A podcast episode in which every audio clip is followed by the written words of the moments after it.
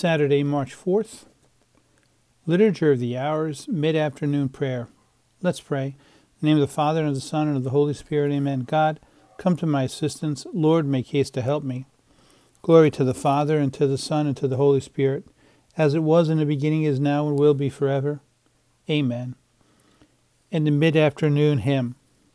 Firmly I believe and truly God is three and God is one. And I next acknowledge duly manhood taken by the Son. And I trust and hope most fully in that manhood crucified. And I love supremely, solely, Christ who for his my sins has died.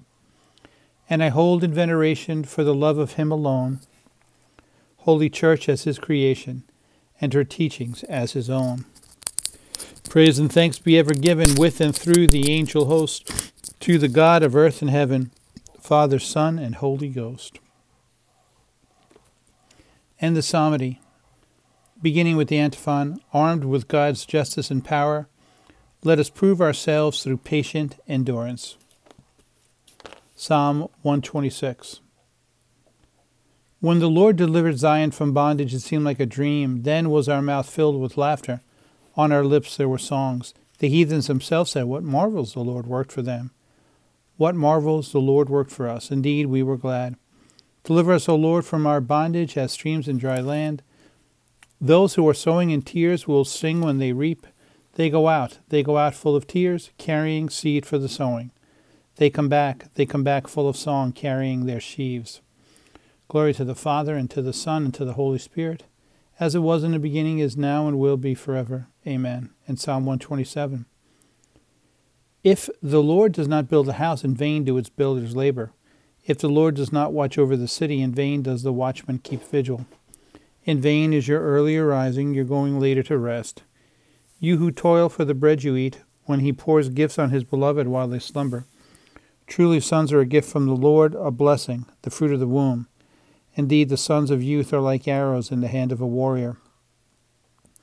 Oh, the happiness of the man who has filled his quiver with these arrows. He will have no cause for shame when he disputes with his foes in the gateways. Glory to the Father, and to the Son, and to the Holy Spirit, as it was in the beginning, is now, and will be forever. Amen. And Psalm 128. O blessed are those who fear the Lord, who walk and walk in his ways. By the labor of your hands you shall eat. You will be happy and prosper. Your wife like a fruitful vine in the heart of your house. Your children like shoots of the olive around your table. Indeed, thus shall be blessed the man who fears the Lord. May the Lord bless you from Zion all the days of your life. May you see your children's children in a happy Jerusalem. On Israel, peace. And repeating the antiphon, armed with God's justice and power, let us prove ourselves through patient endurance. And a reading for this mid afternoon Saturday is from Galatians chapter 6, verses 7b through 8. No one makes a fool of God. A man will reap only what he sows. If he sows in the field of the flesh, he will reap a harvest of corruption. But if his, if his seed ground is on the Spirit, he will reap everlasting life. And a responsory My sacrifice to God is a contrite spirit, a humbled, contrite heart, O God, you will not spurn. And our concluding prayer, let us pray. Eternal Father, turn our hearts to you by seeking your kingdom and loving one another May we become a people who worship you in spirit and truth.